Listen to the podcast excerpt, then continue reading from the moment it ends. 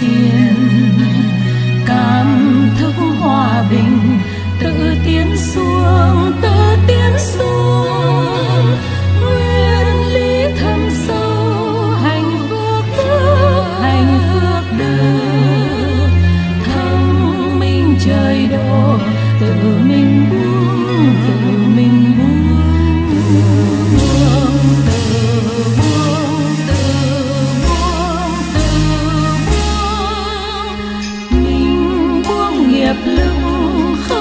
on